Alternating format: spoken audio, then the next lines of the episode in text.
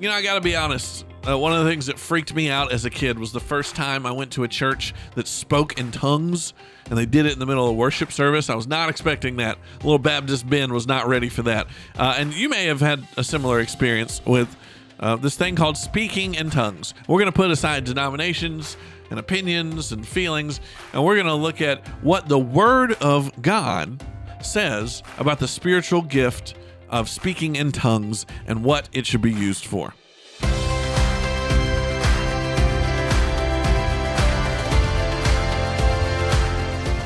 I had a joke in high school. It was a pickup line about speaking in tongues, but I'm not going to say it because this is a Christian broadcast and it would derail the whole thing. but just know I had it.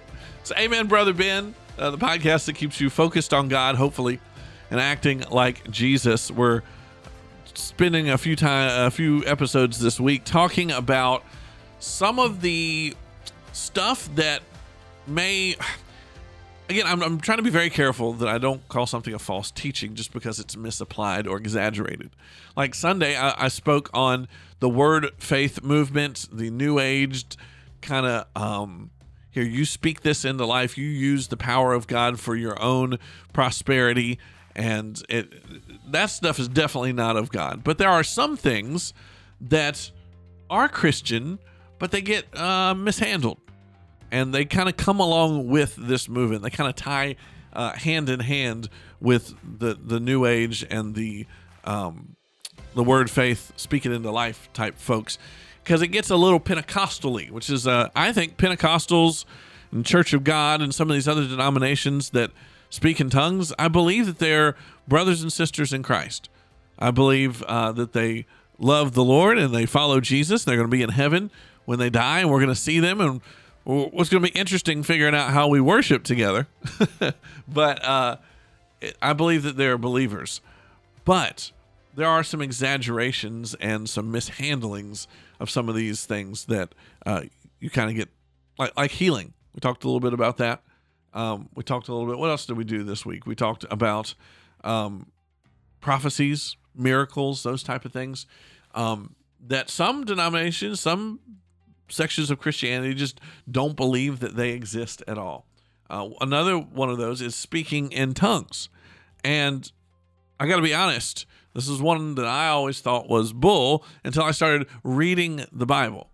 And so I want to try to walk the tightrope here and be biblical and not give my opinion. Um, but in uh, 1 Corinthians chapter 14, uh, it says this in verse 26, and this kind of gives you a, a real quick summary. It says, uh, When you meet together, one will sing, another will teach, another will tell some special revelation that God has given, one will speak in tongues, and another will interpret what is said. But everything that is done must strengthen all of you.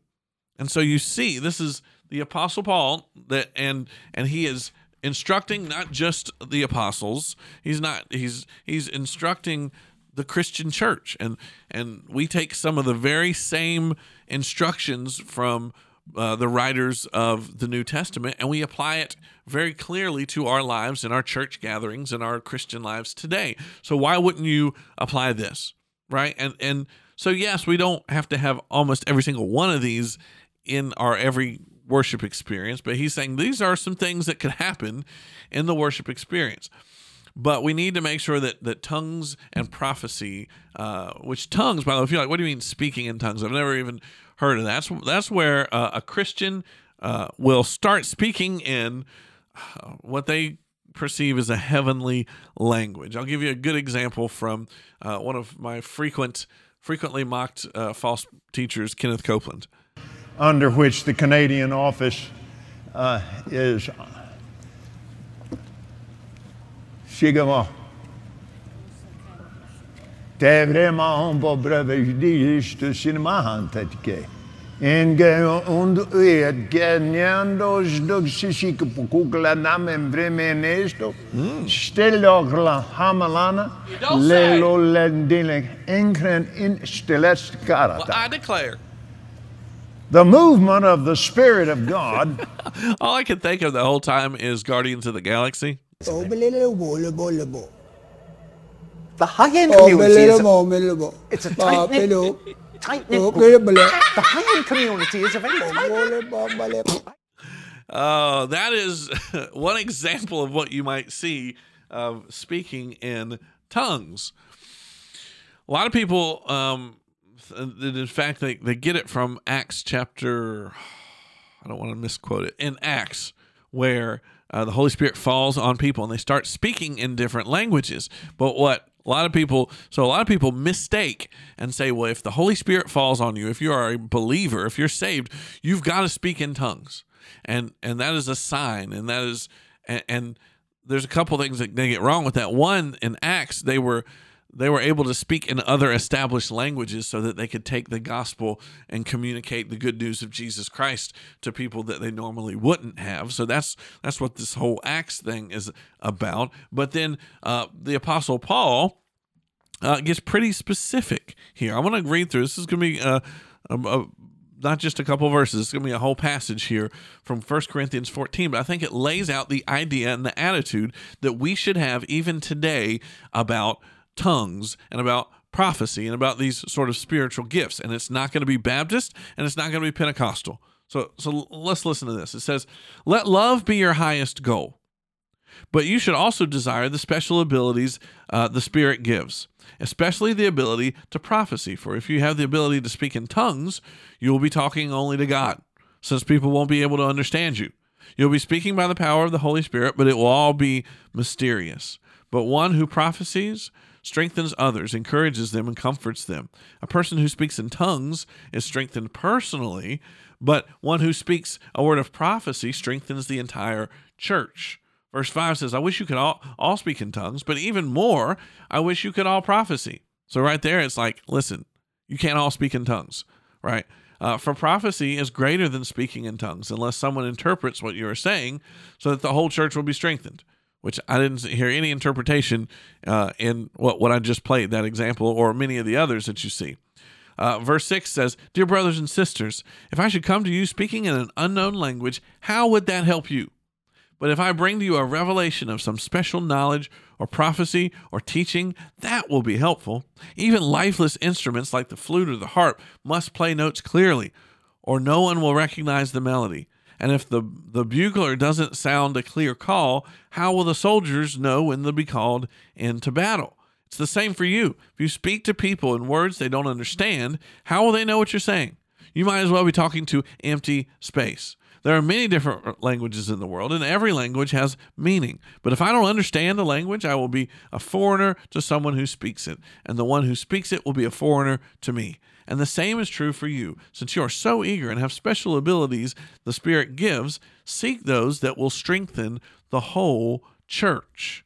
So anyone who speaks in tongues should pray also for the ability to interpret what has been said. For if I pray in tongues, my spirit is praying, but I don't understand what I'm saying. Well, then, what shall I do? I will pray in the Spirit, and I will also pray in words I understand. I will sing in the Spirit, and I will also sing in words I can understand. For if you praise God only in the Spirit, how can those who understand you praise God along with you? How can they join you in giving thanks when they don't understand what you're saying? You will be giving thanks very well, but it won't strengthen the people who hear you. But I thank God that I speak in tongues more than any of you. But in a church meeting, I would rather speak five understandable words to help others than 10,000 words in an unknown language. Whew, that was a lot, I know. But Paul lays it out pretty daggum clearly that yes, the speaking in tongues is a spiritual gift that God offers. But if we're going to use it in more than just your own private settings where you're you're praying to God as scripture calls with groanings that only the spirit understands, right? If you you may have a prayer language, you may have you know just some some way of communicating between you and God. And that's all well and good for your personal relationship. But that doesn't mean you get on stage and you run off at the mouth because that does not help anybody else. And the goal of all the spiritual gifts, whether it be prophecy, whether it be serving, whether it be teaching, whether it be speaking in tongues, should be to strengthen the church. And far too often you get uh, people just up there showing off for no good reason. Uh, and so let's make sure that A, we're not scoffing at the gift of tongues. If God gives you the gift of speaking in tongues, uh, then He will also give somebody the gift to interpret that so that it will be a blessing for the church. Otherwise, you're just making a fool of yourself. And then that you'll get put on the internet, and then all of a sudden you'll have a catchy song. Just open your mouth and let it say whatever it wants to say.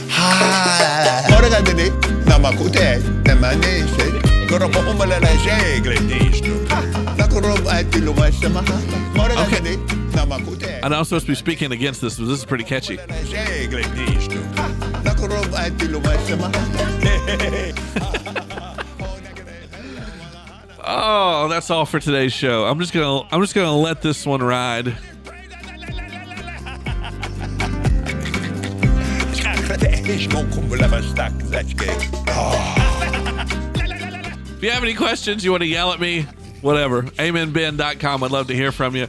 We're going to be back more talking about certain gifts of the Spirit and making sure that we're doing everything in a biblical, orderly fashion. We love you. We'll see you tomorrow.